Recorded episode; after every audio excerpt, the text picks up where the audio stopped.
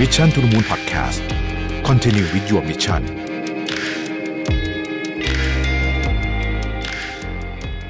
ส่งต่อความรักด้วยสินค้าราคาพิเศษจาก Mission to the Moon ครับ ลดสูงสุด 50%พร้อมเปิด pre-order ตุ๊กตาสมมูล พร้อมรับเทศกาลวันวาเลนไทน์เลย สั่งซื้อได้ตั้งแต่วันนี้ถึง 28 กุมภาพันธ์ 2566 ทาง Line Official at Mission to the Moon ครับ สวัสดีครับ ยินดีต้อนรับเข้าสู่ไลฟ์พิเศษของเรานะครับ วันนี้จะมาชวนคุยเรื่องที่น่าสนใจมาก จริงๆ ถ้าเกิดว่าใครติดตามพอดแคสต์ของผมอยู่ตลอดเนี่ย จะพอทราบว่าผมเนี่ยจะพูดประเด็นเรื่องว่า ตอนผมเข้ามาเริ่มทำงานเรื่อง marketing สมัยก่อนนู้นเนี่ยนะครับกับตอนนี้มันต่างกันเยอะมากจนเรียกว่าเป็นคนละโลกเลยก็ว่าได้นะครับ แล้วก็มันมีความรู้ใหม่ๆเนี่ยเพิ่มเติมขึ้นมาเยอะ แต่ที่น่าสนใจคือคิดว่าช่วงเวลาในสองสามปีนี้เนี่ย มีการเปลี่ยนแปลงเยอะมากทีเดียวนะครับ แล้วก็จะเป็นการเปลี่ยนแปลงที่ค่อนข้างก้าวกระโดด แล้วก็มีเรื่องที่เราไม่เคยรู้มาก่อนในอดีตเยอะมากต้องบอกอย่างนี้เลยนะฮะถ้าเกิดว่าใครโตมาในยุคเดียวกับผมเนี่ยยุค marketing ยุคเดียวกับผมเนี่ยจะรู้สึกเลยว่าเอ่อความรู้หรือ mindset ด้วยซ้ำเนี่ยนะทั้งหมดที่เราเคยมีเนี่ยแทบจะใช้ไม่ค่อยได้แล้วนะครับเราก็ต้องมาเรียนรู้กันใหม่นะครับ สิ่งที่น่าสนใจเกี่ยวกับ marketing คือมันมีความ dynamic มากขึ้น มีความเป็น two way สุดๆนะฮะแล้วก็มีเอ่อมีการสร้าง engagement รูปแบบใหม่ที่เราไม่เคยทำในอดีตเนี่ยได้เลยถ้าเกิดเปิดที่เห็นภาพแบบเร็วนะสมัยก่อนเนี่ยเวลาทำพวก FMCG product เนี่ยนะฮะเราจะทำแบบนี้เลยหลักการก็คือ 1 จ้างดาราต้องดังนะเป็นพรีเซนเตอร์สองนะครับเอาของวางหน้าร้านได้เยอะที่สุด ได้หัวเชลฟ์ดีๆ ก็ยิ่งดีนะฮะเอาแบบเดินไปถึงเนี่ยเห็นของเราเต็มพืชมีสแตนดี้ดาราอยู่แล้วก็ยิง ยิง TVC นะฮะให้เยอะที่สุดเท่าที่ตังมีนะแล้วก็สวดมนต์แค่นั้นเองนะฮะหวังว่าทุกอย่างดีนะครับ วันนี้จะจะจะมาชวนคุยว่าโอ้โหมันมีอะไรเปลี่ยนเยอะขนาดนี้เนี่ยนะครับเราจะมาทำความรู้จักกับโปรแกรม MTX Marketing Transformation Exponential ด้วยนะครับ วันนี้ผมมีแขกสุดพิเศษ 2 ท่านเลยนะครับ ท่านแรกคุณบีสโรดเราหาสิรินะครับ Head of Marketing Transformation and Marketing Strategy ที่ Bluebik นะครับแล้วก็เป็นผู้ร่วมก่อตั้งและอดีต CMO ของ Rabbit's Tale ด้วยนะครับ อีกท่านหนึ่งนะครับคุณจักร กรกนกชาวบริชานะครับ ที่ปรึกษาคณะกรรมการบริหารบริษัทริทาโฮลดิ้งจำกัดนะครับ และผู้อำนวยการหลักสูตรสถาบันพัฒนาความคิดสร้างสรรค์เชิงธุรกิจนะครับ สวัสดีคุณบีคุณจักรนะครับ สวัสดีครับ สวัสดีครับพี่แท็บครับ สวัสดีครับ โอ้ไม่ได้เจอกันสักระยะหนึ่งนะฮะค่ะก็เดี๋ยวให้คุณบีคุณจักรอัปเดตก่อนว่า ตอนนี้ทำอะไรอยู่บ้างเริ่มคุณจักรก่อนเลยก็ได้ครับอ๋อค่ะก็เอ่อช่วงนี้ก็มีทำหลักสูตรที่บอกอะนะคะอืมเป็นของหลักสูตร ABC ที่รู้จักกันนะครัคะบก็เข้าไปช่วยพี่ๆเขาในการทำหลักสูตรให้มันกลมกล่อมนะคะอืมพี่ๆเขาก็เก่งกันอยู่แล้วละค่ะ แล้วก็จักก็มีธุรกิจของที่บ้านอันนี้ก็เข้าไปช่วยเรื่องของการเป็นที่ปรึกษานะคะไม่ได้รัน day to day operation แล้วก็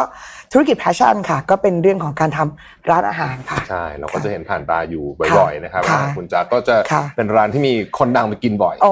ไม่ถึงขนาดนั้นค่ะค่ะบีครับเป็นไงบ้างครับตอนนี้ครับ ก็ดีครับ ตอนนี้เนี่ยต้องบอกว่าในที่แนะนำตัวและกันเป็นอดีตแล้วเหมือนกัน เพราะว่าอ่าตอนนี้ออกมาเป็นเอ่อที่ปรึกษาอิสระครับนะครับผมก็ทำเนี่ยแหละครับหลักสูตรของ MTX นะครับแล้วก็เป็นวิทยากรอืมนะครับแล้วก็แน่นอนว่าทำในเรื่องของการที่ปรึกษาในเรื่องของการทำ Marketing Transformation ด้วยครับนะครับซึ่งแน่นอนก่อนหน้านี้ก็อยู่ที่ Bluebik แล้วก็ที่ Rabbit's Tale มาก่อนนะครับ อืมครับผมเมื่อกี้เนี่ยเราเกริ่นมาอืมถึงเรื่องของการเปลี่ยนแปลงในโลกของการตลาดนะครับครับ ว่ามันมีการเปลี่ยนแปลงเยอะจริงๆในช่วงนี้เนี่ยค่ะอยากให้เล่าสัก ผมคิดว่าเราถอยกันไปสักสิบปีก็ได้นะครับค่ะเราจะได้เห็นอืม change เยอะนิดนึงเนี่ยว่าสิบปีที่ผ่านมาเนี่ยมีอะไรเป็นการเปลี่ยนแปลงสำคัญสำคัญบ้างและณวันนี้เนี่ยเราอยู่ที่ไหนแล้วครับ เชิญคุณจักรก่อนเลยค่ะสำหรับจักเองเนี่ยเออจักทำธุรกิจ service มาตลอด ก่อนหน้านี้จักก็เคยทำโรงแรมอยู่ที่เขาใหญ่นะคะ ต้องเรียกว่าอย่างที่เมื่อกี้ คุณแท็บบอกเลยก็คือ โอ๊ยแต่ก่อนเหรอบอกลูกค้าเนี่ยจากโบรชัวร์ไปออกงานทำยังไงก็ได้ให้คนเเห็นเราหน้าบูธไปตามห้างอะไรแบบนี้ค่ะ เราต้องทำอย่างนั้นให้ได้มากที่สุด ก็เพราะฉะนั้นนั่นคือสิ่งที่เราคาดหวังเซลล์ใช่ไหมคะกับ awareness ทุกวันนี้เปลี่ยนไปหมดละนะคะถึงแม้จะทำร้านอาหารเองก็เช่นเดียวกันวันนี้ ไม่ต้องไปเสียบใบปลิวตามบ้านนะคะหมดยุคนะคะไม่ต้องเดี๋ยวนี้ต้องหาใครอินฟลูเอนเซอร์บล็อกเกอร์มาอะไรอย่างเงี้ยค่ะ จะคิดว่าเทรนด์ ที่มันเปลี่ยนเนี่ยมันเป็นเพราะว่าความสนใจของผู้บริโภคมันเปลี่ยนไปตาม device ที่เขาใกล้ชิดเนาะวันนี้ไปบ้านไหนเราเห็นใครนั่งดูทีวีพร้อมหน้าไหมอะอืมยังไม่ค่อยเห็นฉะนั้น TVC อาจจะไม่ใช่ตอบโจทย์ใช่ขนาดดูทีวีทุกคนก็จะอยู่กับ device ตัวเองใช่น่าสนใจมากวันนี้เพิ่งคุยเรื่องนี้กับกับกับเอ่ออาจารย์ที่โรงเรียนลูกบอกว่าเนี่ยขนาดเดี๋ยวนี้ดูหนังซึ่งมันควรจะต้อง entertainment เนี่ยนะเด็กๆยังไม่สามารถแบบดูแล้วดูจนจบได้อะค่ะต้องหยิบมือถือขึ้นมาดูระหว่างทางเราเองก็เหมือนกัน ค่ะมันถึงใช่ไหมจะต้องมีการเออเขาเรียกว่าอะไรนะที่แบบเห็น Product แล้วสั่งซื้อได้เลยหรืออะไรอย่างเงี้ยเพราะว่าลูกจักดูซีรีส์กับจักหรืออะไรก็ตามสมมติเขาสนใจอะไรในนั้นอะเขาจะ search ทันทีอืมซึ่งมันมีแบบ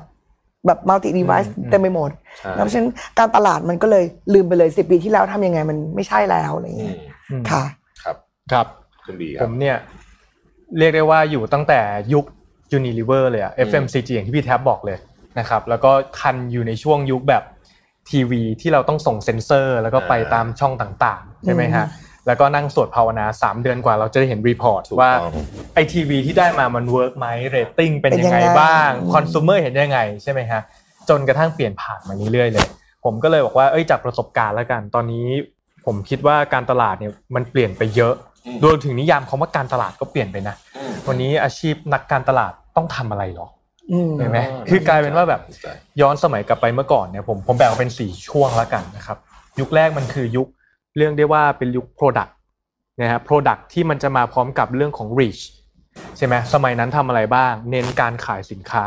ฟังชั่นอลคืออะไรใช่ไหมถ้าแน่นอนสมัยก่อนเนี่ยนักการตลาดดัง ๆ จะมีเยอะมาก แล้วส่วนใหญ่จะอยู่ FMCG เพราะเป็นยุคที่แบบ Product and Mass and Reach มันเยอะค่ะใช่ไหมขึ้นบิลบอร์ดทำทีวีใช่ไหมครับ Product Centric แน่นอนว่าสมัยนั้นเรามีเวลา เพราะว่าอะไรครับ เรามีเวลา เพราะว่ากว่าจะเราจะทำหนังตัวหนึ่งเสร็จขึ้นอืมขึ้นทีวีเราใช้เงินเยอะมาก แล้วไม่ใช่ทุกคนเนี่ยถ่ายหนังทำได้จริงจังมากอืมใช่โอ้ยโตโหราคาสมัยนั้นก็หลักล้านนะพี่หนังหลายโฆษณาล้านเรื่องหนึ่งหลายล้านเลยสมัยนั้นทำหตนัองนห้านี้หกล้านอะเออเออตอนนี้หนังหลักล้านหาได้ไหมไม่ไม่มีแล้วใช่ไม่มีใครสเปนยุคแรกเนี่ยเป็นยุคเรียกว่า product and reach อืมยุคที่สองผมเรียกว่าเป็นยุค emotional and engagement ฮะเป็นยุคที่มาพร้อมกับเรื่องของ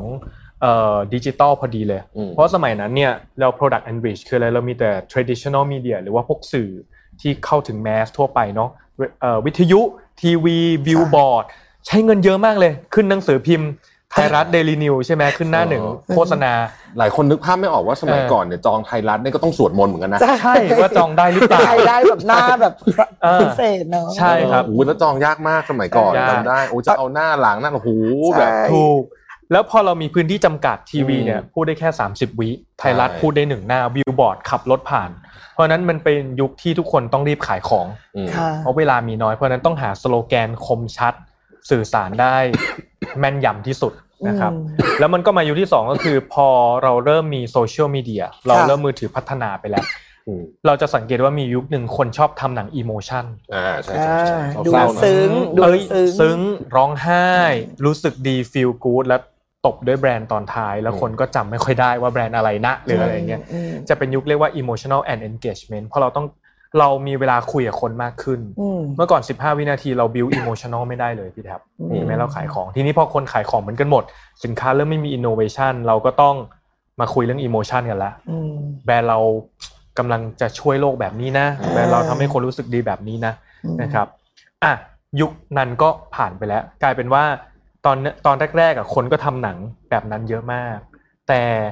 คนก็เริ่มเบื่อละ นักการตลาดแล้วผู้บริโภคก็เปลี่ยนไป มันเลยไปยุคที่สามเรียกเรียกว่ายุค always on ก็คือ connectivity คือผู้บริโภคคาดหวังให้แบรนด์สามารถตอบได้ตลอดเวลาอย่างที่พี่จักรบอกอืมเห็นเสร็จปุ๊บต้องซื้อเดี๋ยวนี้ค่ะเราต้องสื่อสารกับเขาได้ยีิบสี่ชั่วโมงนะอืมเขาทักมาตอนห้าทุ่มเที่ยงคืนคุณ ถ้าเที่ยงคืนคุณไม่ตอบเขาด่าคุณแล้วจะขายของไหมสวิชแบรนด์ด้วยนะเออสวิชแบรนด์ได้ด้วยอืมเพราะฉะนั้นคุณต้อง always on ก็คือเขาเรียกว่า คุยได้ตลอดเวลาทำคอนเทนต์ตลอดเวลาห้ามหายไปเ e ิร์ชก็ต้องเจอ ของก็ต้องมีพร้อมขายอืมก็ยิ่เพงราะกว่าจีบหญิงอีกนะพี่นะใช่ใช่สุดๆอะต้องพร้อมขนาดนั้นเลยนะครับอืมและตอนนี้เรากำลังอยู่ในยุคล่าสุดแล้ว เพราะ always on เนี่ยมันแน่นอนว่าสิ่งที่มันเป็นตัว drive ก็คือเรื่องของ social media ค่ะเรื่องของ chatbot automation หรือว่าการที่เรา active มากขึ้นในในในโซเชียลในเรื่องของการตลาดของเราหน้าร้านพนักงานแอดมินต่างๆ ต้องพร้อม แต่ว่าแน่นอน วันนี้เราเข้าสู่ยุคที่เรียกว่า experience แล้วคือเรื่องของประสบการณ์ค่ะนะครับประสบการณ์เนี่ยมันมาพร้อมกับเอ่อทุกแง่มุมเลยทีนี้มันรวมทุกอย่างเข้าด้วยกันอืมประสบการณ์มันไล่ไปตั้งแต่ในเรื่องของก่อนก่อนการซื้อเลยอืมนะครับ คุณเอ่อสามารถนำเสนอได้ถูกช่องทางถูกเวลาไหมสินค้าย้อนกลับไปเรื่อง Product แล้วสินค้าคุณตอบโจทย์จริงหรือเปล่า หรือค่ะแม้กระทั่งการดูแลหลังการขายอืมนะครับอืม ไอเรื่องของที่บอกว่าเดี๋ยวนี้เราเล่ากันเรื่อง personalization เรื่องว่าแบบหุ้ยเรายิง SMS เรารู้นี่คุณชอบกาแฟ เราก็ยิง SMS กาแฟไป แต่ไม่ใช่คุณคนเดียวนะที่ยิงส่วนลดกาแฟไปอะมันมีสิบแบรนด์อืมแบงค์ทุกแบงค์บัตรทุกบัตรอืมปั๊มน้ำมันอืมอืมยิงไปเรื่องกาแฟเหมือนกันหมดเลย สุดท้ายแล้วมันก็ถือกลับมาที่ประสบการณ์แหละว่าค่ะใครจะสร้างความแตกต่างและใครสามารถทำได้ตอบผู้บริโภคได้อย่างถูกต้องมากที่สุดอืมเพราะฉะนั้นคือ ยุคสมัยที่เปลี่ยนผ่านของนักการตลาดแล้วเมื่อก่อนถ้าย้อนกลับไปเลยนักการตลาดเรารู้แค่เรื่องของ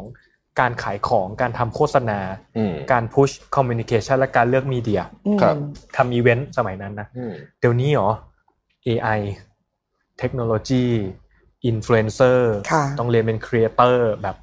อืมศาสตร์มันขึ้นมาเยอะเต็มไปหมดเลยอืมครับ วิชาใหม่ ๆ มันเยอะขึ้นจักว่า ใช่มากเยอะขึ้นจริง ๆ แล้วก็วิชาเก่าๆก็ค่อยๆหายไปด้วยนะฮะ ค่ะคือมันก็ค่อยๆสลับกันอะพูดถึงเรื่องเทคโนโลยีเรื่องนี้น่าสนใจ เพราะว่าในช่วงเวลา 2 เดือนที่ผ่านมาเนี่ยมีเทคโนโลยีหนึ่งที่สร้างความตื่นเต้นให้กับพวกเรามากก็คือครับเอ่อเราเรียกว่า generative AI ใช่ไหมครับคืออะตัวแรกที่ออกมาคือ Chat GPT ChatGPT Chat GPT แล้วก็เอ่อต้องบอกว่ามันเปลี่ยน perspective ของหลายคนอืมเหมือนกันนะ คือก่อนหน้านี้เนี่ยเวลาเราพูดถึงเทคโนโลยีที่มันมีความ deep เยอะๆแบบนี้เนี่ย เราจะรู้สึกว่า หลายคนนะที่ไม่ได้มาสายเนี้ยก็จะรู้สึกว่าอืมฉันคงทำไม่ได้หรอกเพราะมันต้องไปเขียนโค้ดอะไรแบบเนี้ยลงประมาณเนี้ยเออเออเออรู้สึกแบบโอ้ยากหรือโอ้โหไปไอ้อะไรนะ Big Data เยอะๆเนี่ยมันเป็นหน้าที่ของ Data Scientist ฉันไม่เคยเรียนมาฉันคงทำไม่ได้หรอกเนี่ยปรากฏว่าไอ้อันนั้นก็ยังคงอยู่นะ เพียงแต่ว่าพอมีไอ้ Chat GPT มาเนี่ยมีหลายคนเนี่ยนะฮะที่ก็ได้คุยรู้สึกว่า เฮ้ย มันทำอะไรได้เยอะจริงอืมๆส่วนตัวเนี่ยก็เล่นมาเยอะละแล้วรู้สึกว่า เออ ทุกวันเนี้ยใช้ทุกวันเลย ใช้ตลอดเลยนะเบื่อก็เบื่อก็คุยกับมันเบื่อก็คุยกับมันเออแต่ว่าที่มันทำได้ดีมากจริงๆก็คือว่าพอเราค่อยๆคุยไปเรื่อยๆเนี่ยเราเริ่มเหมือนกับเรามีที่ปรึกษาอันนี้อันนี้ในใน capacity ของผมนะแต่ผมว่าคนอื่นเขาก็ใช้ใน capacity อื่นได้เยอะทีเดียวนะครับยกตัวอย่างเช่นมันก่อนให้มันเขียน press release ให้อะไรแบบเนี้ยนะเออแต่งเพลงได้อะไรคิดสโลแกนได้อะไรอย่างเงี้ยใช่สโลแกนงงได้มากแล้วยิ่งถ้าเกิดว่าเรามี reference point ที่ดี เช่นสมมติว่าเราบอกว่าเนี่ยเราอยากจะแข่งไอ้แบรนด์เนี้ยซึ่งมันเป็นแบรนด์ที่ popular กว่าเราเนี่ยนะ อันนี้ก็จะง่ายหน่อยอะไรแบบนี้ใช่ไหมฮะและนี่คือเวอร์ชันที่ยังไม่ได้เสียตังค์เลยนะครับเวอร์ชันเสียตังค์กำลังมาใช่ไหมครับอืมแล้วก็คงจะ develop ไปอีกเยอะ แล้วตัวอื่นๆก็เข้ามาเยอะมากครับแล้วพอเราไปเห็น Chat GPT เนี่ยก็เลยทำให้เห็นว่าเฮ้ยมันมี AI อื่นที่มาช่วยงานเราได้เยอะแยะเลยเอออที่เราเราอาจจะไม่เคยรู้จักสมัยก่อนเพราะมันไม่ค่อยมีใครพูดถึงครับใช่ไหมฮะเป็นยังไงบ้างครับอะให้คุณบีก่อนบ้างค่ะได้ครับมีมีเทคโนโลยีใหม่ๆ จริงๆเราก็เพิ่งมีงานใหญ่มาใช่ไหมเกี่ยวกับเรื่องเทคโนโลยีใช่ครับอืมเพิ่งวันนี้สดๆร้อนๆเลยก็คืออืมหรือเมื่อวันก่อนก็คือเปิดตัวสมาคมมาเทค Association Thailand ครับนะครับแล้วก็วันนี้ก็มีเรื่องของการเปิดตัวเหมือนกัน MarTech Report อืมก็คือภูมิทัศน์เรื่องของ Marketing Technology ไทยครับต้องบอกว่าจริง ๆ แล้วเนี่ยเรื่องเรื่องเทคโนโลยีเนี่ยมันมันเกิดขึ้นเร็วเนาะอืมผมเนี่ยอยู่ตั้งแต่สมัยที่ตอนตอนตอนที่เรายังมี BB กันอยู่เลยอะอยู่ ผมนี่ทันเขาทิ้ในงช่วงผ่านเพจเจอร์ยังใช้ผมใช้เพจเจอร์ PCT อืมแล้วก็มา BB ตึ๊บใช่ๆสักพักหนึ่งก็เริ่มมาเรื่อยๆนะครับมันเริ่มไปเร็วมากแล้วมันก็วิวัฒนาการไปได้อย่างเยอะมาก generative AI จริงๆ ต้องบอกว่า Chat GPT เนี่ยเป็นแค่เบบีของ generative AI มากนะครับอืมคือถ้าอืมเราอยู่ในวงการของ AI เนี่ยเรารู้ว่าจริง ๆ แล้วใน Google ในบริษัทยักษ์ใหญ่เขามีตัวแบบเนี้ยที่ทำได้มากกว่าอยู่ข้างในแล้วอืมแต่ Chat GPT เป็นตัวแรกที่เขาเอามาให้คนใช้ อืมมคือเป็นตัวโอคที่แบบให้คนใช้ หลายคนเลยมาขิงฮะแก๊งแก๊ง AI เทพๆอะก็จะขิงว่าตัวเนี้ยมันกระจอกมาก นี่คือแบบเบบีอืมม is a baby แต่ตัวที่หลายๆ คน developer กำลังพัฒนาอยู่ IBM Microsoft เอยหรืออะไรเอยเนี่ย อย่างอย่าง Google ก็จะมี Lambda อะไรพวกนี้ใช่ไหมครับ ที่ตัวที่ใช้ข้างในก็สามารถทำได้มากกว่านี้แล้ว สิ่งที่ เป็นเอ่อมันจะเข้ามาตอนนี้แล้วกันนะครับ ที่เรื่องของเทคโนโลยีอันนี้ล่าสุดเลยก็จะมีอยู่ด้วยกัน 3-4 เรื่อง เรื่องแรกก็คือเป็นเทคโนโลยีที่จะเข้ามาช่วยในเรื่องของการทำโฆษณาและประชาสัมพันธ์อืมนะครับ เป็นอันดับหนึ่งเลยที่นักการตลาดเริ่มวางแผนที่จะใช้งานมากขึ้นอืมสองนะครับอ่าส่วนที่วางแผนใช้งานมากขึ้นคือเรื่องของ Data อืมนะครับอันนี้แน่นอนแล้วแต่ว่าทำไงให้ Data มัน more friendly with user อ่าใช่อ่าเพราะตอนนี้เนี่ย พูดถึงเรื่องของ Data เราเข้าใจเรื่องของ customer data platform ไอตัวเก็บข้อมูลเออตัวการทำ visualize แต่ค่ะว่าในบางครั้งเนี่ยมันก็ยังไม่ได้ friendly ในการนำมาวิเคราะห์ข้อมูลบางทีมันจบแค่นั้นเลยนะ ได้มีแดชบอร์ดมาหนึ่งอันเสร็จแล้วก็แบบแล้วไงยังไงต่อต่อ ใช่ใช่หลายคน หลายคนโอ้เนี่ยข้อมูลอย่างละเอียดอยู่เลยในโอ้โหช่วง early stage ก็คือว่าตอนนี้ early stage ของของเราเนี่ยที่อืมหลายคนกำลังอินเรื่อง Data คือการคลีนข้อมูล และการทำให้ข้อมูลเนี่ยพร้อมใช้งานอ่าอืมนี่เรายังอยู่สตั๊กตรงนี้มา 3-4 ปีนะฮะแต่ใช้ยังไงยังไม่รู้นะ คือใช่คือมีแต่มีแล้วรู้สึกว่าอ่าแบบเนี้ยแต่ว่ายังไปสามารถต่อยอดใช่ยังไม่ได้ไม่เต็มที่ยูเรกาเฮ้ยเออเรามีแดชบอร์ดตัวหนึ่งแล้วเว้ยเออแล้วก็ขึ้นผู้บริหารดูแล้วก็อันนี้ก็คือ report เหมือนกันเพียงแต่ว่าใช่อยู่ในเป็น easy report เพราะฉะนั้น อันเนี้ยในเรื่อง Data นะครับ เรื่องที่ 3 ก็คือเรื่องของ collaboration tools คือการทำงานให้มันเกิด efficiency ระหว่าง cross team มากขึ้นอืมอืมอ่าผมจะผมจะค่อยๆ ถอดละกันว่าต่อยอดเป็นยังไงบ้าง จริง ๆ แล้วเรื่องของ Data เนี่ยมันเป็น step แรกของการไป AI และ generative AI นะครับเพราะว่า AI หรือปัญญาประดิษฐ์เนี่ยก็กินข้อมูลเป็นอาหารอืมฉะนั้นแล้วเนี่ยเหมือนเหมือนมนุษย์เรา you are what you eat เนาะ AI มันจะเก่งมันก็ต้องมีข้อมูลที่ดีคิด Chat เข้าไป GPT ที่มันเก่งเนี่ยเพราะว่ามันมี ข้อมูลที่ดีและมีคนสอนอืมถ้าเปรียบเทียบมันคือสุนัขตัวหนึ่งอะอืมเพื่อง่ายว่ามันเป็นสุนัขที่ได้กินอาหารชั้นเลิศอืมและมีเทรนเนอร์ที่เป็นมนุษย์ผู้ล้ำเลิศอยู่ใน Open AI คอยสอนมันตลอดเวลา มันเลยสามารถเราก็เลยดูเฮ้ยมันดูฉลาดกว่าสมัยก่อนที่เป็นแชทบอทที่ที่อะไรนะที่เราพิมพ์แล้วเขาตอบพิมพ์ให้ตอบตามแบรนด์ต่างๆ หรือสมัยแรกสุดคือซิมซิมีอะแชท ทำไมแชทบอทตัวแรกสมัยนู้นเลยใครเกิดทันไหมฮะเคยเล่นไหมที่ตัวแชทตรงนั้นแหละจำได้จำได้คุณคุณใช่ใช่ใช่นั่นแหละครับ มันก็เลยเป็นที่มาว่าวันนี้องค์กรถามว่าทำไมถึงสำคัญว่า next step คืออะไร เมื่อเรามีระบบข้อมูลที่ดีเลยนะฮะต่อไปเนี่ยคือรากฐานของการใช้ AI ละอืมถ้าเราเห็นว่า ChatGPT สามารถทำได้ขนาดนั้น แล้วมันกินข้อมูลทั่วไปใช่ไหมครับ แต่ ChatGPT ไม่สามารถ access ข้อมูล ที่มีอยู่ในบริษัทเราได้อืมอืมแปลว่าถ้าต่อไปมันเป็นที่ปรึกษา มันเป็นที่ปรึกษาแบบกว้างๆ แต่ไม่สามารถให้ business intelligence หรือว่าข้อมูลที่ถูกคัดกรองมาแล้วจากในบริษัทอะอืมแล้วมาช่วยผู้บริหารตัดสินใจได้ อืมเช่นซึ่งอันนั้นจะมีอีก จะมีแน่นอนเออมีแน่นอน ก็คือสมมุติว่าเราเก็บมาข้อมูลมาดีแล้วทุกอย่าง clean หมด ลูกค้าเราเป็นใคร ผู้บริหารพิมพ์มา อยากทราบ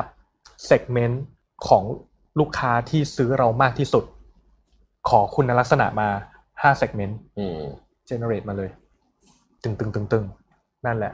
ก็คือแต่มันเกิดจากข้อมูลที่ดีนั่นเอง ใช่นะครับเป็นตัวอย่างนี่เป็น sample คร่าวๆ มีเยอะเลย มีอีกเยอะ ใช่คือครับคือนึก use case ได้เยอะมาก จริงๆวันก่อนเพิ่งอ่านเปเปอร์หนึ่งของ McKinsey เขาก็เขียนเรื่องเนี้ยว่า จริงๆโอ้โห use case มันเยอะมโหฬารมากในองค์กรเลยนะฮะแล้วเขาก็บอกว่า หน้าตาของการทำงานในอนาคตนี่จะเปลี่ยนไปเยอะมากค่ะคนทำงานก็จะเปลี่ยนไปเยอะมากอืมค่ะเราอาจจะไม่ได้ต้องการคนที่จบปริญญาตรีปริญญาโทสาขาอะไรเลยขนาดนั้นด้วยอืมซ้ำเพราะว่าท้ายที่สุดแล้วเนี่ยมันต้องมาเหมือนกับคล้ายๆ กับ work ใหม่หมดเลยครับตามตาม custom ตามที่เราต้องการแบบนั้น แล้วก็เราก็น่าจะมีอะไรที่ที่เปลี่ยนแปลงวิธีคิดของ even HR planning ทั้งหมดเลยนะ ตอนนี้ค่ะก็ต้องมานั่งคิดกันใหม่เยอะเหมือนกันนะว่าเป็นค่ะยังไงอะไรเงี้ย ค่ะอย่างในมุมมองของจักคือจักมีธุรกิจเนาะแล้วก็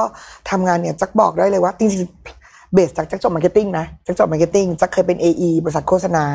จักเห็นความเปลี่ยนแปลงที่เกิดขึ้นแล้วจักรู้เลยว่า วันเนี้ยเหรอเราจะไปหาคนที่เขียน copywriter เหรอ ไม่ใช่ เราต้องการหาคนคนหนึ่งที่เข้าใจเอ่อกลไกของเอ่อ มีเดียต่างๆ หรือว่าเอ่อเขาเรียกว่าอะไรอะเทคโนโลยีอะอย่างเช่นวันก่อนไปเป็นกรรมการตัดสินกับบีเอ่ออมที่ของโรบินฮูดเนี่ย เจอน้องคนหนึ่งทำแบรนด์หนึ่งแล้วเขาเก็บกระแสของแบบทุกอย่างได้จนเพจเขาน่าสนใจมาก ถามพี่ว่าเด็กแบบเนี้ยหาได้ที่ไหน คือบีบอกหนึ่งในหมื่นพี่ คือวันนี้ถามว่าน้องจบอะไร ไม่มีครับไม่ได้จบ marketing ไม่ได้จบอะไรเลย แต่เขาเป็นคนที่สนใจแล้วเอาตัวเองไปอยู่ตรงนั้น วันเนี้ยจักว่าเชื่อว่าทุกแบรนด์ทุกคนวันเนี้ยทุกคนเวลาคุยกับผู้ประกอบการด้วยกันพี่ทัศน์เฮ้ยมีไหมอะอยากรู้อยากทำ TikTok เป็นเอ้ยมีเด็กคนไหนทำเป็นไหมมีคนไหนถ่ายเป็นไหมไปหาอะไรแบบนี้หมดเลยซึ่ง เขาไม่จำเป็นต้องเรียนจบปริญญาอย่างที่พี่ทัศน์บอกใช่ค่ะมันมันเป็นมุมมองจักว่าอีกอย่างหนึ่งคือ ผู้ประกอบการเองเราต้องเข้าใจโลกที่มันเปลี่ยนแปลง ถึงบอกว่าวันเนี้ยมี marketer ที่ดีก็ดีด้วยนะอืมแต่ความคิดในเออฐานะของการเป็น owner เนี่ยต้องปรับตามอืมไม่งั้นเราจะไม่ทันอะไม่เข้าใจเรื่อง TikTok นี่น่าสนใจมาก ผมคิดว่าเป็นเคสตัวอย่างที่ดีอืมเพราะว่าตอนนี้เราเห็นหลายบริษัทเนี่ยจุดรวมถึงบริษัทผมเองด้วยเนี่ยนั่งประชุมแผนเรื่อง TikTok เราก็แบบว่า เฮ้ยเราจะต้องทำ storyboard ที่บอก TikTok บ้าเป็น storyboard storyboard ไม่มีคนดูอะไม่มีใช่ไหมแต่ว่านี่วันก่อนเนี่ยผมเพิ่งไปเห็นช่องหนึ่งมาว่าเอ้ยเขาก็มีคน follow แบบหลายหมื่นคนเลยนะฮะแล้วก็ผมก็เพิ่งไปรู้ว่าทั้งหมดของของเขาเนี่ยทำมาจาก AI หมดเลยคือ เจ้าตัวไม่ได้อ่านเอง ไม่ได้คิดสคริปต์เองอืมแล้วก็อัพคือไม่ได้ทำอะไรเลยอะอืมแล้วก็ใช้ AI ทำอย่างเดียวเลย แต่ว่าให้โจทย์มันเฉยๆผมผมไม่แน่ใจว่ามันทำยังไงนะแต่ว่าคือเขาบอกมาว่าอย่างเงี้ย แล้วผมรู้สึกว่าเฮ้ยจริง ๆ ในช่องใน YouTube ก็มีนะ หลายอันอืนะมไม่ได้ให้คนอ่านค่ะเป็นเป็น AI AI อ่าน แต่ว่ามีแต่มันจะฟังออกวันนี้ยังฟังออกอยู่แต่ผมเชื่อว่าอีกแบบหนึ่งฟังไม่ออกละคือมันจะคล้ายๆกับ มันจะมีความเสียงสูงต่ำมันจะแปลกๆแต่อีกหน่อยอาจจะฟังไม่ออกอืมพวกเนี้ยมันเป็นของที่ต่อให้สอนผมว่ายังสอนยาก มันเหมือนคล้ายๆ กับลงมือทำแล้วมันจะค่อยๆ เก็ตไปเรื่อยๆ ถูกไหมฮะว่ามันจะเป็นครับยังไงอืม แล้วแต่ว่าต้องมีความรู้สึกแบบหัวต้องเปิดกว้างเดี๋ยวนี้ใช่เวลาเราหาคนนะคุณจักคุณบีเราก็ผมก็คิดว่ามันคล้ายๆกันนะก็คือเรารู้สึกเราต้องการคนที่ adapt พวกนี้เร็วมากถูกๆคือไม่ต้องต้องถามบอกว่าเรียนจบอะไรมาหรือว่าค่ะอะไรอย่างเงี้ย เราอยากดู portfolio มากกว่าอีกบางทีครับอืมแล้วมันก็พอจะบอกได้ใช่ไหมฮะว่าเป็นยังไงค่ะคุณจักอยากเสริมตรงนี้ไหมว่าเออในฐานะผู้ประกอบการเนี่ยเราควรจะทำยังไงกับเรื่องนี้ดีจักว่าจริง ๆเราถ้าเรารู้ว่าเราขายอะไรเราทำอะไร Product เราเป็นอะไร Service เราเป็นอะไร เราต้องเอาตัวเองไปอยู่ตรงนั้นนะอืมไม่ใช่เฉพาะ ว่าแบรนด์ของเรานะ สภาพแวดล้อมเขาเป็นยังไงเนเจอร์ของคนที่เขาจะมาคอนซูมสิ่งที่เราขายเนี่ยเขาเขาดูอะไรกัน อย่างที่บอกคนชอบมี question ว่า TikTok ขายของแพงได้ไหมนี่ได้ยินประโยคนี้บ่อยมาก TikTok มีแต่คนที่อีกสไตล์หนึ่งหรือเปล่าอะไรอย่างเงี้ยวันนี้ไปดูสิครับมันเปลี่ยนไปหมดแล้วมันเปลี่ยนไปหมดแล้วจริงๆถ้า ถ้าคุณยังยึดติดว่าเข้าใจว่าตรงนั้นไม่ใช่ที่ของคุณ คุณเสียโอกาสมหาศาลนะอืมวันนี้แม้แต่แบบจักเองเนี่ยเปิด TikTok เนี่ยกุยกดลงตะกร้าบ่อยมาก กดตะกร้าปุ๊บ ทุกอย่างเร็วมากเกิดขึ้นแป๊บเดียวหนึ่งหนึ่งนาทีแล้วก็อีกหนึ่งวันของมาส่งอย่างเงี้ยคือแบบจักว่า เอ้ย มันจะดีแค่ไหนถ้าเราในฐานะ owner แล้วเราเข้าใจนะ แล้วของเราไปอยู่ในตะกร้าแบบนั้น แล้วคนก็ซื้อแบบเนี้ย transaction มันเกิดแบบอัตโนมัติเร็วๆเลยฉะนั้นก็เลยคิดว่าการที่หลายคนก็คิดว่าไม่เป็นไรหรอกเดี๋ยวไปจ้างคนน่ะก็เป็นส่วนหนึ่งแต่ตัวเราเองอะต้องเอาตัวเองเข้าไปอยู่ตรงนั้นด้วยอืมสำคัญมากคีย์เวิร์ดหนึ่งนะครับพี่ พี่พี่แท็บที่ผมเจอมาก็คือว่าวันเนี้ยถ้าเรามี mindset แบบ corporate marketing อะเราจะเริ่มทำงานลำบากแล้วอืมอืมอืมอืมตอนเนี้ยมันต้องปรับ adapt เป็นในเรื่องของ entrepreneur entrepreneurial marketing ก็คือเป็นลักษณะว่าแบบพี่จักรคือเราต้องมี spirit ของเป็นความเป็นเจ้าของเยอะขึ้นเยอะมากอืมผมยกตัวอย่างให้ว่า วันนี้สมมติว่าถ้าเราเป็น corporate marketing เนี่ยเราจะชินกับการทำงานที่เป็น systematic อืม การรอ approve อืมการรอ brand book global ต้องมา global ต้องมาเออติดต่อโรงงานทำ research มายืนยันดีไซน์แบรนด์คอมเมนต์แล้วคอมเมนต์กว่าจะเสร็จปลายปลายหกถึงแปดเดือนอืมกระแสเปลี่ยนละอืมอืมกับขณะที่ entrepreneurial marketing คือทำก่อน test ตลาดทำ prototype ออกมา อย่างพี่แทบอาจจะเคยทำก็คือเอา prototype มา test ดูก่อนตลาดตอบรับเป็นไงบ้าง แล้วค่อยลุยสเกลหรืออมลุยทำผลิตใช่อะไรอย่างเงี้ยการค่ะทำ A/B testing และ entrepreneurial marketing ก็จะมีความกล้าได้กล้าเสีย คิดค่ะทุกอย่างเป็นเงิน อันนี้คุ้มไหมอืมลองทำดูก่อน สั่งปุ๊บทำเลยทำไม่ได้เปลี่ยนอืมอืมแต่ corporate marketing คือกว่าที่จะปรับต้องทำ report อืมขึ้น powerpoint รอยอดขายดึงออกมา แล้วก็ทุกอย่างมันเป็น systematic ไปหมด เพราะฉะนั้นมันจะเริ่มทำงานยากขึ้นในโลกที่แบบมันไวขนาดนี้อะไรเงี้ยครับ ถามคุณบีครับว่าจริงๆเราเห็นของเปลี่ยนเยอะมาก แล้วก็อืมน่าจะเปลี่ยนไปอีกเยอะมากเลยเดี๋ยวเราจะมาคุยกันต่อว่ามีอะไรเปลี่ยนบ้างเรื่องของโครงสร้าง แต่อยากถามถึง essence ในฐานะนักการตลาดเดี๋ยวจะกลับมาถามคุณจักรด้วยว่า essence ของการเป็นนักการตลาดเนี่ยอะไรที่ไม่เปลี่ยนเลยว่าเออมันมีของเปลี่ยนเยอะมากเลย อะไรที่ไม่เปลี่ยน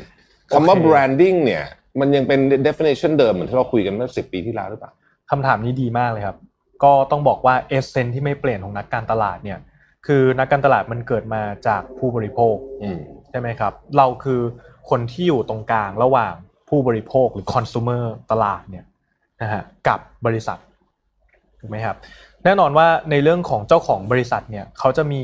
สปิริตของหลายอย่างบางคนเนี่ย background มาจาก financial บางคน background ก็มาจากสาย production หรือ specialist บางอย่างอืมแต่ถ้า background เนี่ยมาจากสายการตลาดเนี่ยคุณจะดูง่ายมากเลยว่า เขาจะหายใจเข้าหายใจออกเนี่ยเป็นลักษณะของวันนี้ผู้บริโภคเป็นยังไงบ้างอืม แล้วตลาดไปทางไหน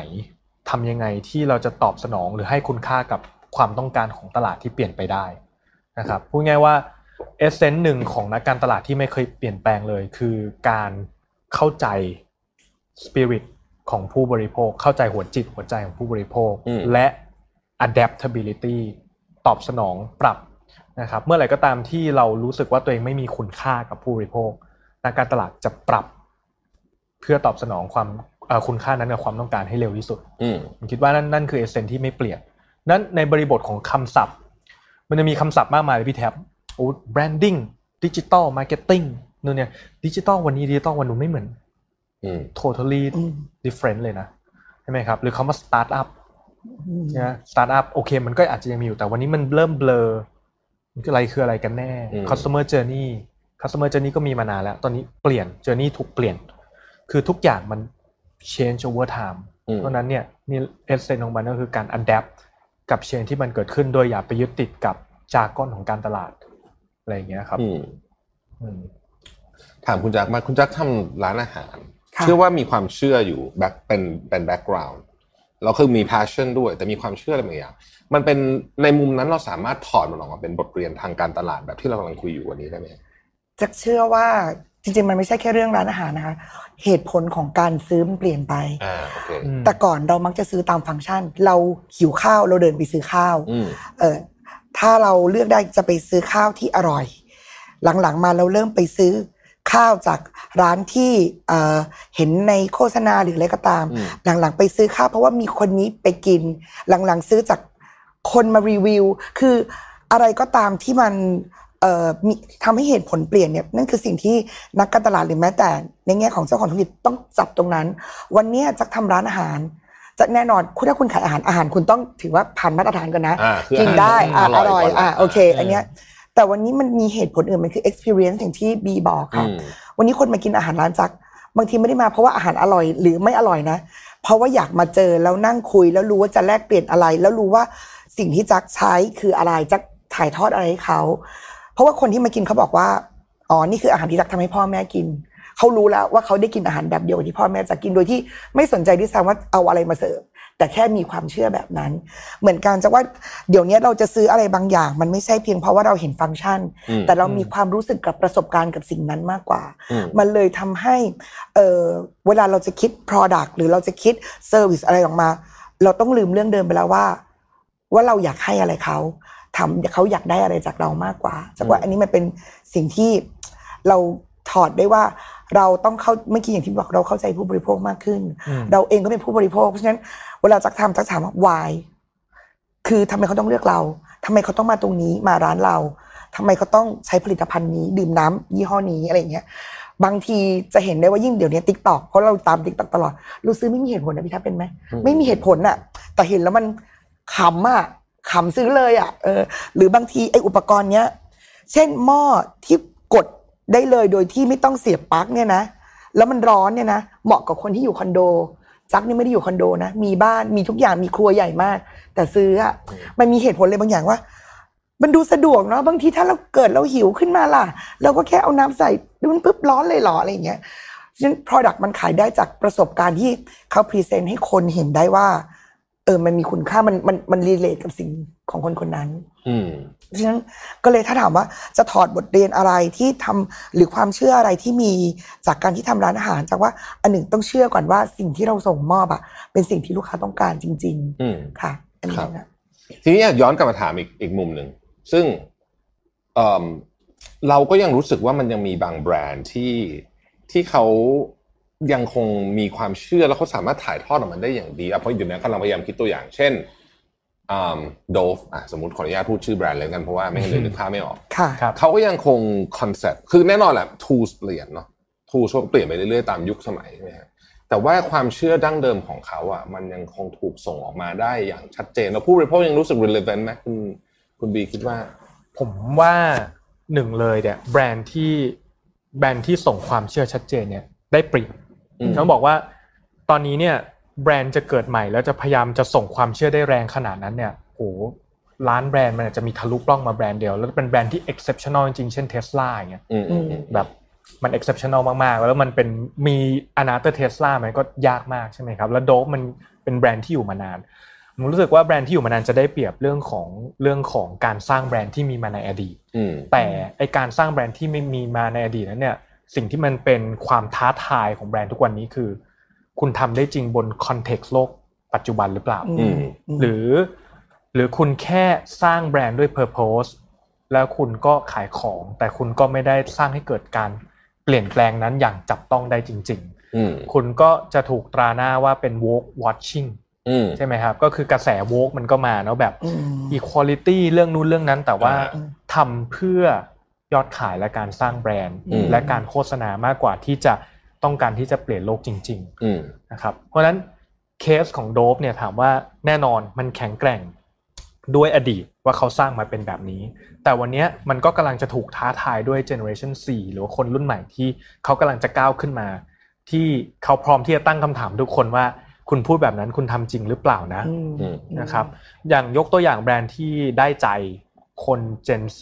มากๆ แบรนด์หนึ่งของต่างประเทศละกันก็คือ Patagonia อืมอืมอืมนะครับอืมถ้าถ้าถ้าผู้ชมถ้าค่ะท่านผู้ชมเอ่ออาจจะเคยได้ยินหรือไม่เคยได้ยินถ้าไม่เคยได้ยินเนี่ยเป็นแบรนด์เรื่องของเอ่อเรียกว่าอุปกรณ์อืมสำหรับคนที่ไป Camping เดินแคมปิ้งป่าเดินป่า hiking อืม outdoor นะครับเอ่อพวก accessory ต่างๆ ก็คือแบรนด์นี้เนี่ยเป็น private company เนาะก็คือไม่ได้ listed ค่ะก็คือมีเจ้าของอยู่เขาประกาศว่า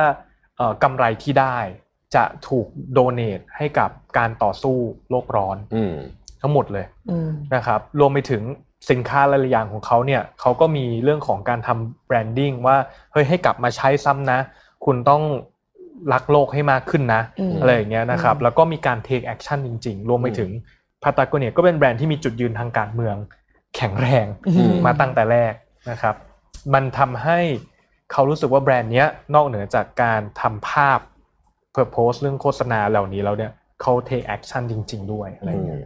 ครับจำได้ว่าเคยเห็นโฆษณาเขาที่บอกว่าแบบเสื้อตัวนี้มันจะเดินทางมาผ่านตึ๊ดตึ๊ดตึ๊ดแค่แบบคือละเอียดยิบเลยอะว่าใช่คาร์บอนเครดิตเท่าไหร่อะไรอย่างเงี้ยค่ะครับซึ่งน่าสนใจเออเออแบรนด์แบรนด์นี้เป็นแบรนด์หนึ่งที่ที่สามารถถ่ายทอดความเชื่อออกมาได้แข็งแกร่งมาก ใช่ครับแล้วก็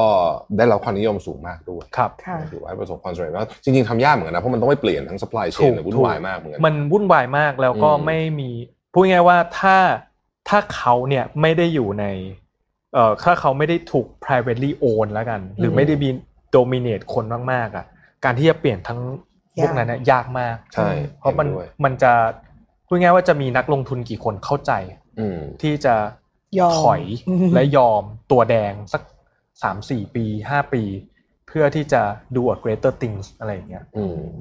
ครับผมว่าอันนี้ก็เป็นเรื่องหนึ่งที่สำคัญนะฮะคือว่าทำยังไงจะ align คือตอนเนี้ยมันเวลาเรามองธุรกิจมันมองต้องมองไกลอืนะแต่ใช่แต่ว่ามันถูกวัดคนส่วนใหญ่ถูกวัดด้วย quarterly performance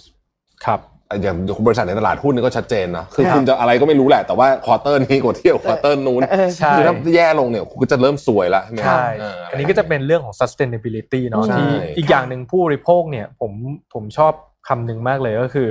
ตอนเนี้ยมันเคยมีกระแสเรื่อง sustainable มาพักหนึ่งจนกระทั่งมีโควิดมากลบอ่าใช่เออโควิดนี่กลบมิดเลยพอกลบเสร็จปุ๊บพออืมโควิดกลับมาแล้วเนี่ย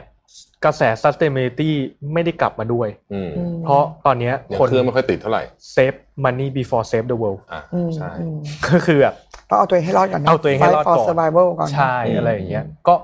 ก็เป็นเรียกได้ว่า challenge ใหญ่ละกันคในรับการ build เรื่องของ sustainability ครับอืมอืม ผมผมเชื่อว่าวันนี้เรามีเรามีหลายท่านที่เกี่ยวเอ่อที่ที่เป็นทั้งผู้ประกอบการเป็นผู้บริหารระดับสูงนั่งฟังอยู่เนี่ยคำถามหนึ่งที่ผมว่าหลายคนอยากถามเลยฝากถามคุณบีคุณจักเนี่ยว่า แล้วแบบนี้เนี่ยเราจะต้องออกแบบแผนกการตลาด ถ้ามันยังมีแผนกการตลาดแบบอืมดั้งเดิมอยู่เนี่ย เราต้องเปลี่ยนฟังก์ชันยังไงบ้าง เพราะว่าแผนกการตลาดถ้าเกิดว่าเรานึกภาพแบบเดิมมันก็จะมี marketing director brand manager ใช่ไหมเรามีครับจูเนียร์จูเนียร์จูเนียร์อะไรอย่างงี้ใช่ไหมแล้วก็ประมาณเนี้ยครับเอิ่ม แต่ตอนนี้มันไม่น่าจะใช่อย่างนั้นแล้วมั้งใช่ไหมฮะใช่เออคุณบีว่ายังไงเราจะควรจะออกแบบแบบไหน เป็นคำถามที่ดีฮะแล้วก็เฉลยว่าจริง ๆ ไอ้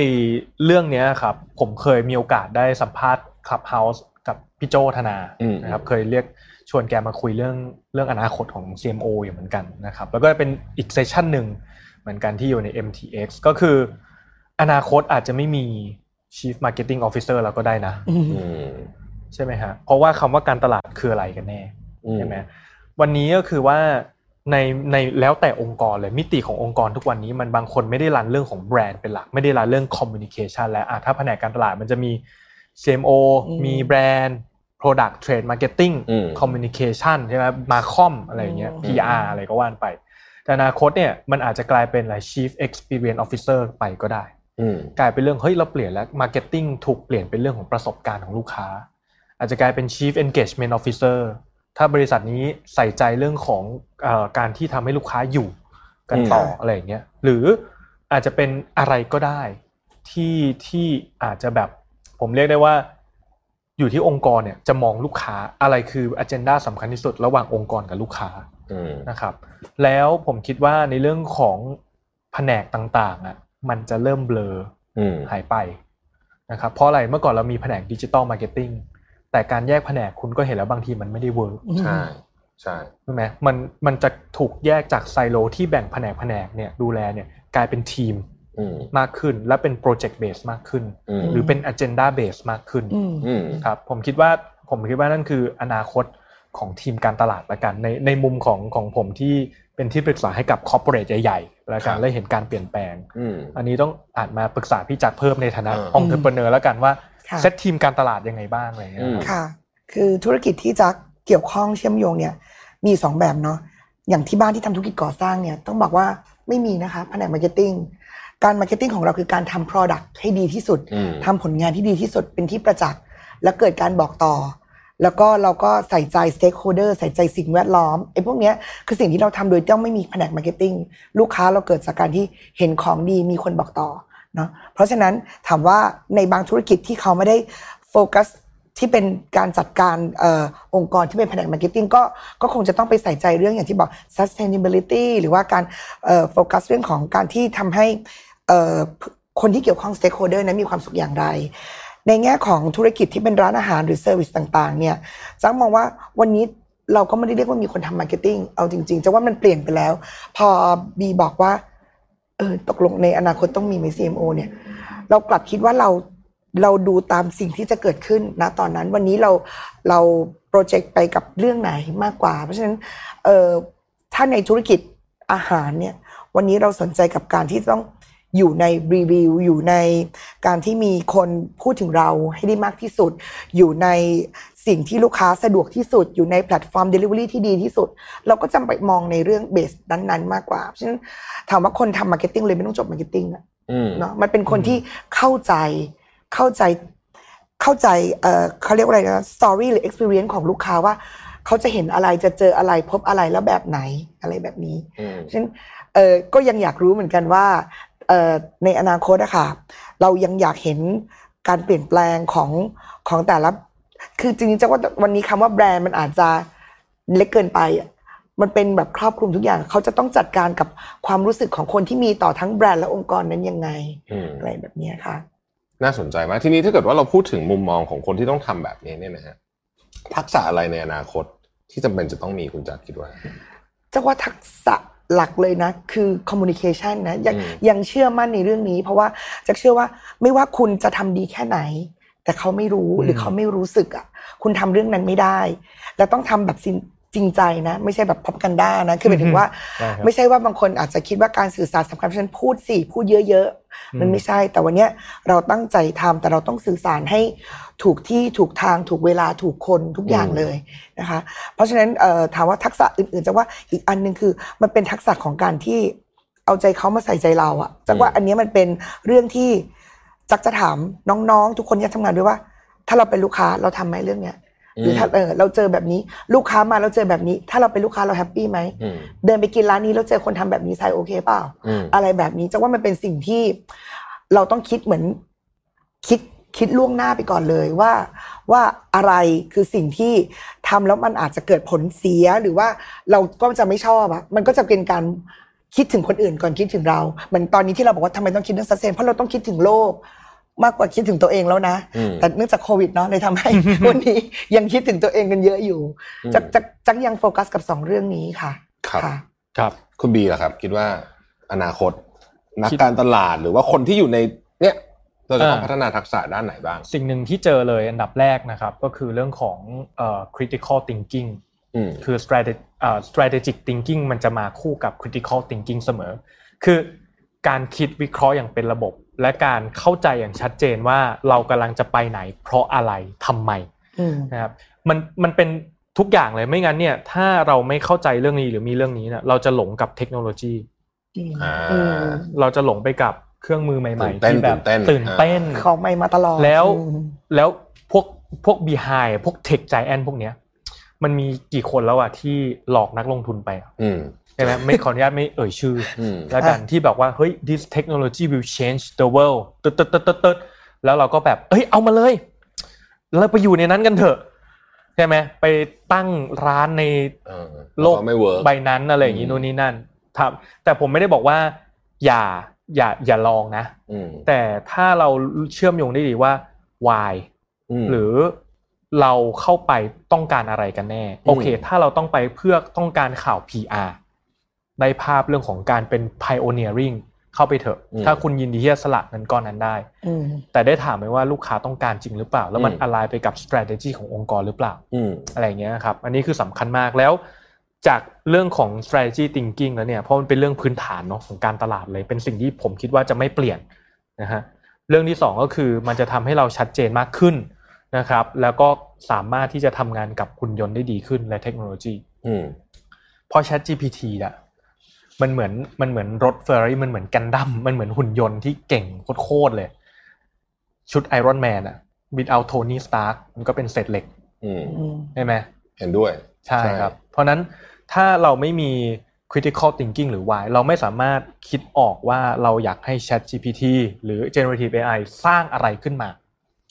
input เข้าไปหรือ prompt หรือ prompt คือชุดคำสั่งนะครับ ที่เราจะใช้สั่งหุ่นยนต์เหล่านี้ถ้าเรานึกไม่ออกอะมันก็จะทำได้แค่จัดทริปอ่านะแค่คิดสโลแกนให้หน่อย ช่วยคิดหัวข้อคอนเทนต์ให้หน่อย แต่มันสามารถทำได้มากกว่านั้น เยอะเลยอืมนะฮะเพราะฉะนั้นมันก็อยู่ที่เนี่ยเรื่องแรกเอ่อที่ผมคิดว่าสำคัญมาก กับเรื่องที่เรื่องที่สองก็คือเรื่องของ adaptability อืม ผมว่ามันมาใกล้ๆกัน adaptability resilience อะไรคล้ายๆกันคือความสามารถในการปรับตัวและพร้อมล้างของเดิมทิ้งนะฮะเพราะว่าวันเนี้ยเหมือนสองปีที่แล้วสมมุติว่า เราทำ TikTok ได้ดังมากอืม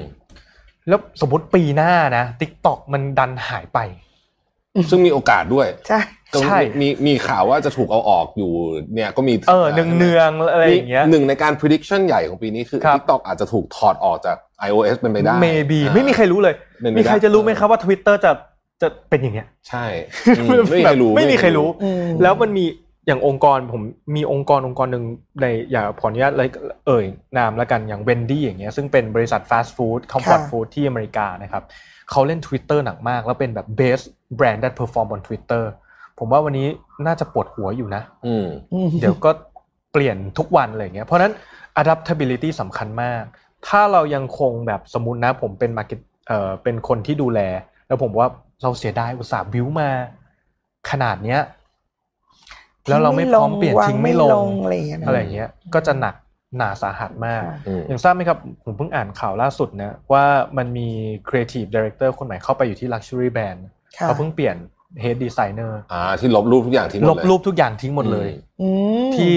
อยู่ในอยู่ใน Account 20ล้าน Instagram account follower 20ล้าน follower ลบอืมรูปทุกอย่างทิ้ง เริ่มต้นใหม่อืมคือความสามารถที่จะกล้าทุบ drop เปลี่ยนใช่และเปลี่ยนวิธีการคือไม่ใช่แค่เปลี่ยนนะต้องทิ้งของเก่าได้ด้วยนะเพราะไม่งั้นใช่ของมันจะเยอะเกินไป ใช่ใช่นั่นแหละครับ คือความสามารถ adaptability อืมเพราะผมเชื่อว่า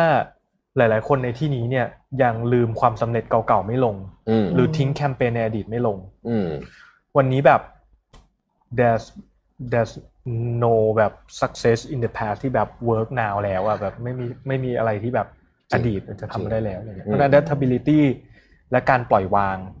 สำคัญมากครับอืมการปล่อยวางไอ้ที่คุณแทบเคยพูด what bring you here what bring you there นะใช่มันใช่คือใช่มันคือสิ่งนั้นเลยอืมเพราะฉะนั้นวันนี้อีกสกิลหนึ่งที่เราต้องมีคือ creativity เนาะอืมคือเราต้องยอมถูกต้องจริงๆที่เราต้องคิดเรื่องใหม่ ใช่แล้วผมชอบคำว่าปล่อยวางนะเพราะเป็นของที่ทำยากเหมือนกัน ใช่ใช่ไหมนี่เพคือราะสไอ้กินี่ลมันที่เป็นยากลูมากกรักเราอะๆเลี้ยงมาจนโตเออออะไรอย่างเงี้ยใช่ไหมนะเออมันแล้วก็เป็นเรื่องที่พูดใกล้แล้วทำยากมากเลยนะใช่ออเรายิ่งจะเกิดว่าพูดกับคนที่อย่างอย่างผมคิดว่าองค์กรใหญ่จะมีปัญหานี้เยอะเลยแหละครับเพราะว่ามี stakeholder เยอะใช่ไหมอืมอืมจะเอาจะทิ้งอันนี้จริงๆเหรออะไรเงี้ยใช่ไหมก็ก็เดี๋ยวก็คงจะต้องเรียนรู้กันไปว่ามันค่ะใช่ครับอะเมื่อกี้พี่จักรก็พูดแล้วเรื่องอืม creativity เพราะว่า ความคิดสร้างสรรค์เป็นเรื่องที่ฝึกได้นะฮะอืมคิดว่าแบบหลายอย่างเนี่ยหลายคนคิดว่าความคิดสร้างสรรค์เป็น giftแต่จริงๆแล้วเนี่ยมันก็สามารถที่จะฝึกสมองทุกวันได้ ได้มันมีได้แน่นอนวิธีการคิดเออนะครับเชื่อเหมือนกัน แล้วแล้วผมเชื่อว่าความคิดสร้างสรรค์เนี่ยอนาคตมันจะกลับมา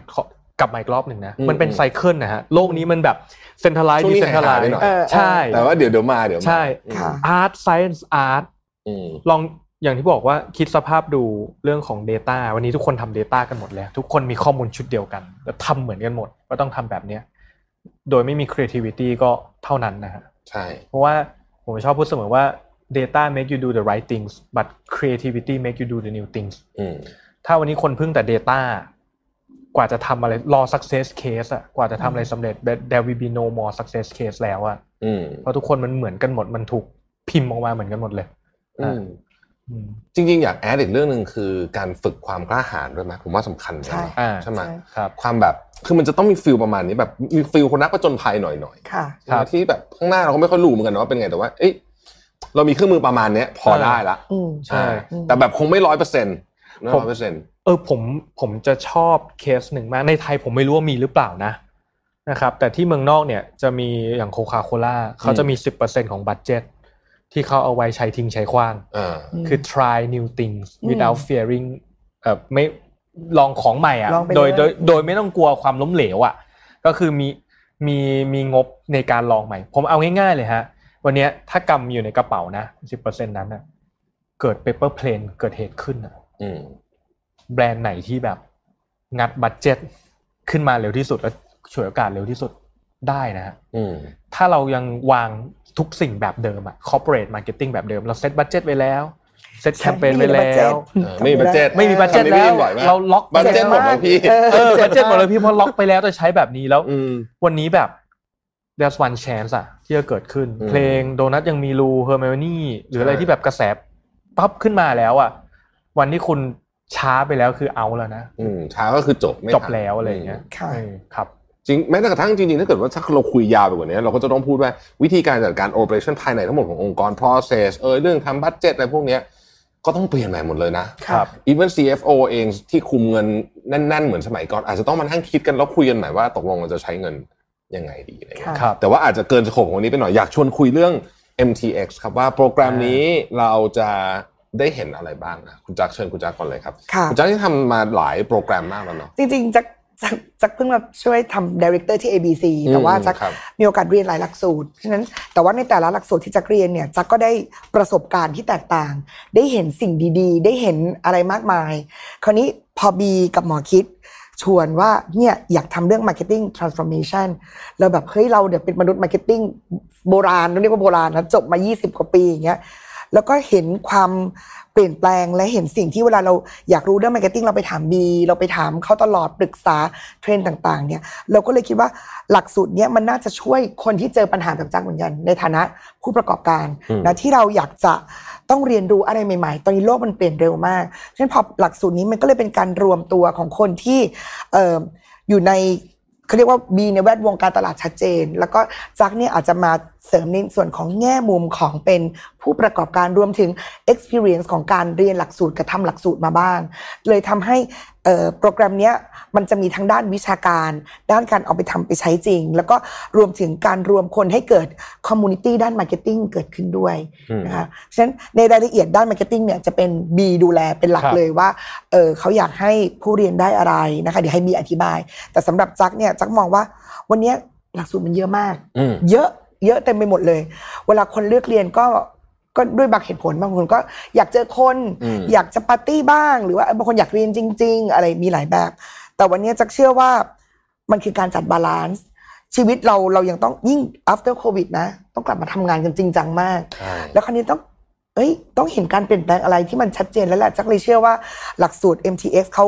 มุ่งเน้นการที่ฟังแล้วเอาไปใช้ได้จริง มีเวิร์กช็อปให้ลอง นอกจากนั้นเนี่ย การที่คุณจะมาหา community ของคนที่เกี่ยวข้องมีทั้ง creator เอเจนซี่แวดวงต่างๆ มารวมตัวกันเนี่ยเฮ้ยมันยากเหมือนกันนะบางทีเราอยากอยากเจอมนุษย์แบบที่เราจะเอาไปใช้งานเนี่ยเรามาปรึกษาคนใน community นี้ได้อืมก็เลยเกิดหลักสูตรนี้ขึ้นมา ส่วนด้าน marketing เดี๋ยวให้บีเล่าให้ฟังว่ามันมีอะไรบ้างได้ครับครับก็เชิญคุณบีคำว่า MTX เนี่ยมันคือ Marketing Transformation Exponential ใช่ไหมครับ เมื่อกี้ผมคุยกับพี่แท็บมา พี่แท็บน่าจะจับเซนส์ได้แล้วว่า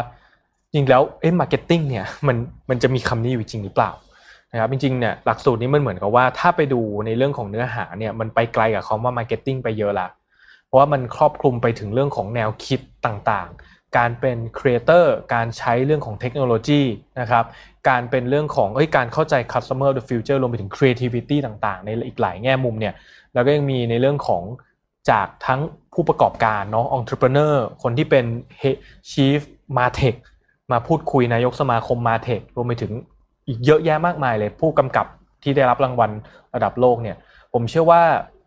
มันจะทำให้นักการตลาดละกัน หรือว่าคนที่ชื่นชอบหรือผู้ประกอบการที่สนใจอืมแง่มุมนี้และอยากเข้าใจว่าเฮ้ยแล้ววันนี้แทนที่เขาจะไปเริ่มต้นที่เป็น traditional นับหนึ่งอะเขามาอยู่ในจุดที่แบบวันนี้เขาเป็นอะไรกันอยู่ละนะครับ จะได้รับข้อมูลตรงเนี้ยรวมถึงความรู้เนี่ยอย่างเต็มที่เลยอืมนะครับ แน่นอนว่าแนวคิดของหลักสูตรเนี่ยคิดมาจากแกนหลัก ๆ ด้วยกัน 3 แกน นะครับก็คือเรื่องของ customer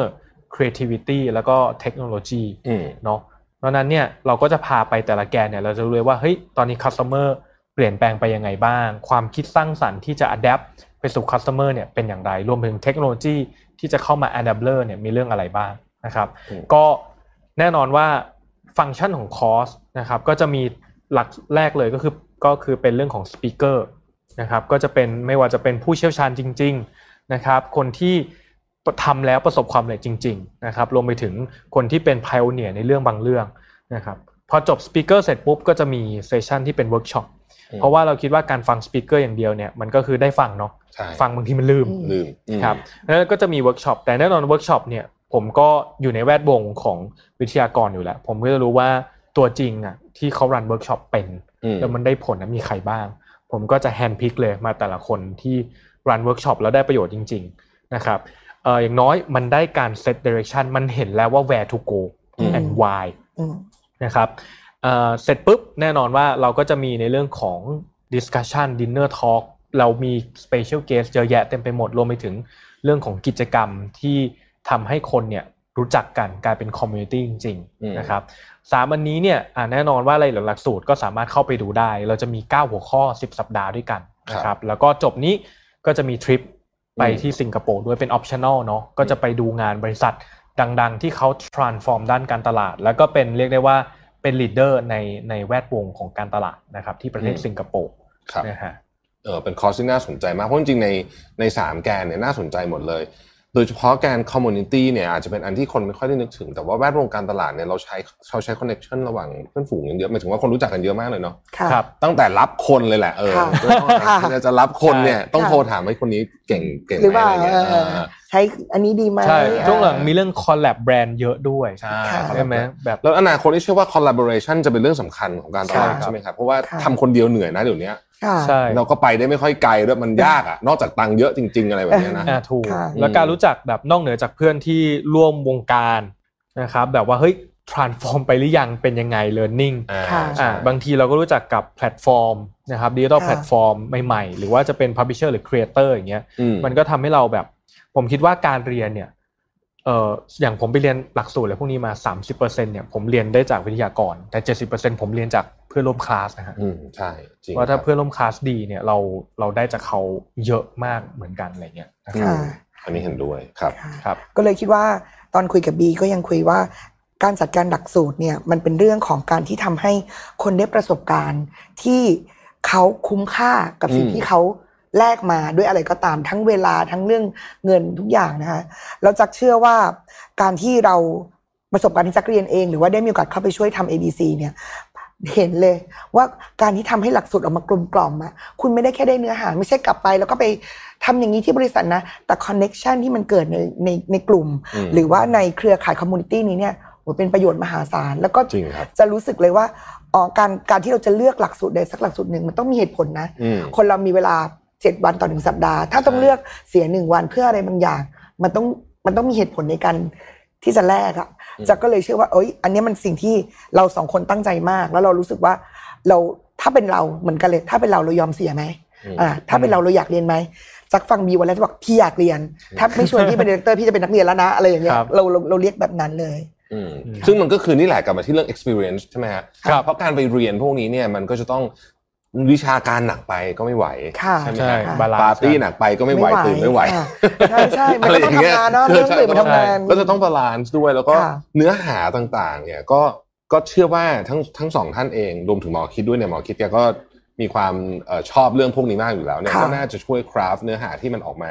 เหมาะสมกับยุคนี้มากค่ะๆอืมค่ะ แล้วผมว่ามันน่าตื่นเต้นตรงที่เราอยู่ในช่วงหัวเรือหัวต่ออีกครั้งหนึ่งพอครัดีบเลยค่ะอาจจะเป็นเพราะเราออกมาจากโควิดพอดีค่ะใช่ไหมฮะ แล้วก็ค่ะตอนนี้ทุกคนเหมือนแบบกระโดดเตรียมใส่กันเต็มที่เชื่อว่าปีนี้เรื่องการตลาดจะตื่นเต้นมาก ใช่ แล้วน่าก็จะร้อนแรงเลยแหละผมคิดว่าผมคิดว่านิ่งๆกันมานาน ผมคิดว่าตอนนี้เนี่ยถ้ามองมองกลับไปเนาะหลายคนอาจจะเกิดเจอปัญหาว่าแบบไปเรียนอันเนี้ย Data แต่มันก็ขาดมิติเรื่องเทคอืม ไปเรียนเทคมันก็ขาดมิติเรื่อง creativity อืมมันมันจะกลายเป็นการเรียนแบบสแกตเตอร์กระจายไปเรื่อยๆ ผมก็เลยรู้สึกว่าเนี่ยการรวบเอาเก้าหลักสูตรที่ผมเนี่ยคุยกับหมอคิดมาแล้ว แล้วก็ด้วยความที่ผมทำอยู่ในสายเนี้ยมา ไล่ตั้งแต่ในเรื่องของแนวคิด transformation อืมเรื่องของ customer of the future experience marketing creativity ใช่ไหมครับ transformation การคิดแบบ creative ในโลกยุคใหม่เป็นยังไง เรื่องของ data driven อืมนะครับ การเป็น creator นะครับเราได้ creator แบบอย่างพี่เหว่งเทพลีลา กับพี่เอ็มขจรใน creator เนี่ยมาช่วยทำเวิร์กช็อปให้จริงๆว่า แล้วก็พี่โจโปรปลั๊กอินมาสอนเลยนะ อุปกรณ์อุปกรณ์ที่ใช้แบบวันนี้กลับไปปุ๊บเซตทีมได้เลยอะอืมนะฮะเป็นยังไงบ้าง แล้วก็มีมาเทคถึง 2 สัปดาห์ เป็นเรื่องของ immersive week หนึ่งแล้วก็ generative AI and automation week หนึ่งอืมแล้วก็ปิดท้ายด้วยเรื่องของ sustainable branding นะครับซึ่งเป็นมิติใหม่ของการสร้าง value ให้กับแบรนด์เนี้ยผมก็คัดมาแล้วแปลว่ามาเรียนตรงนี้เนี่ยครับก็ผมขออนุญาต hard sell แต่ว่าไม่เชิง hard sell หรอกผมถือว่าผมได้นำเสนอ value อืมและการกับนักการตลาดในมุมของนักการตลาดมาก่อนที่เห็นความเปลี่ยนแปลงเนี่ยคิดว่าก้าวอันเนี้ยครอบคลุมที่สิ่งที่ marketing leader ควรจะรู้ครับนะครับแล้วผมต้องบอกว่าอันเนี้ยมันไม่ใช่แค่ คุณไม่ได้ทำงาน ไม่ไม่ได้เป็น CMO อะไม่ได้เป็น C level marketing director เรียนได้ไหมผมก็บอกว่าจริง ๆ แล้ว entrepreneur ก็ควรเรียนอืมคือคือเปิดกว้างมากเลยเพราะว่าจริง ๆ แล้วเนื้อหาแต่ละเนี้ยมันจะต้องแตะไปในชีวิตของคุณเนี่ยไม่มิติใดก็มิติหนึ่งนะครับแน่นอนว่าเพื่อให้มันยากเกินไปผมก็เลยพี่จักรซึ่งเป็น the real entrepreneur ที่เรียนสาย marketing และใช้ marketing มาเนี่ยมาช่วย adjust ให้มันเหมาะกับทุกคนมากขึ้นนะครับ สมัคร ขอไปเข้าไปดูรายละเอียดได้ในเราแปะลิงก์ไว้ให้นะคใช่รับครับแล้วก็เข้าไปที่ลิงก์ได้เลยสมัครได้ถึงเมื่อไหร่นะครับ ตอนนี้เราจะเริ่มเรียนเมื่อไหร่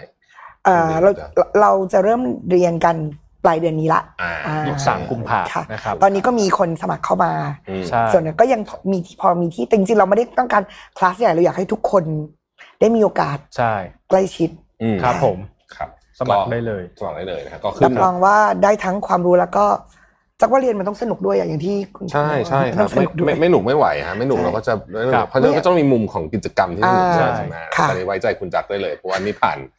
การจัดหลักสูตรเจ๋งๆ ของประเทศไทยมาเยอะแล้วโอ้ยขอบคุณมันเป็นค่ะมันเป็นศาสตร์เหมือนกันนะบางทีมันไม่ได้เป็นแบบที่เราคิดเนาะค่ะเราคิดว่าใช่ค่ะคนจะออกมาแบบนึงบางทีมันออกมาเป็นอีกแบบนึงค่ะอะไรอย่างเงี้ยครัก็บต้องปรับตัวกันค่ะเยอะเหมือนกันนะครับค่ะส่วนคุณบีเนี่ยก็อยู่ในแวดวง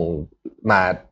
โอ้โหอยู่ในคนนี้ข้ามบอร์ดมากนะฮะเจอกันตั้งแต่สมัยรับดีเทลเนาะสมัยผมยัง เป็นเด็กน้อยเจอกันมาเลย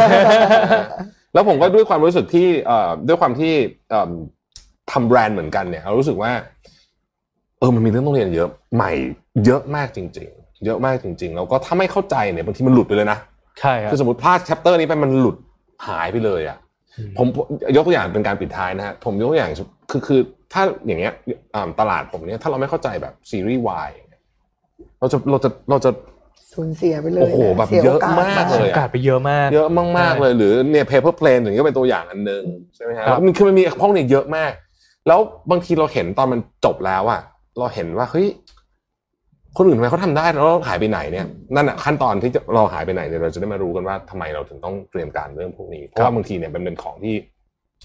ไม่ไม่ไม่ง่ายนักที่จะ spot แล้วก็ไม่มี playbook ชัด ๆ ที่แบบเขียนปั๊บหนึ่งสองสามสี่ใช่เหมือนในอดีตอีกต่อไปแล้วถูกต้องใช้คำนี้ถูกต้องนะฮะอ่าค่ะอ๋อพวกนี้ก็เรียกว่าครบถ้วนนะครับหนึ่งชั่วโมงพอดีเลยนะครับสำหรับเรื่องเกี่ยวกับการตลาดยุคใหม่เนาะในอนาคตนะครับจริงๆแล้วอย่างที่คุณบีบอกอะมันอาจจะไม่ใช่การตลาดแบบ marketing เหมือนเดิมละอืมมันเป็นอะไรหลายๆอย่าง blend เข้าด้วยกันครับว่ามันเป็นการทำยังไงก็ได้ให้เรากับผู้บริโภค เข้าใจกันและอยู่ใกล้กันค่ะมากที่สุดนะครับ วันนี้ต้องขอบคุณคุณบีคุณจังมากนะครับ ที่มาไลฟ์ขอบกับเราคุณในวันพี่นี้ขอบคุณมากเช่นนค่ะมากขอบคุณพี่ครับครับขอบคุณผู้ชมด้วยครับขอบคุณนะคะผมสวัสดีครับค่ะ Mission to the Moon Podcast Continue with your mission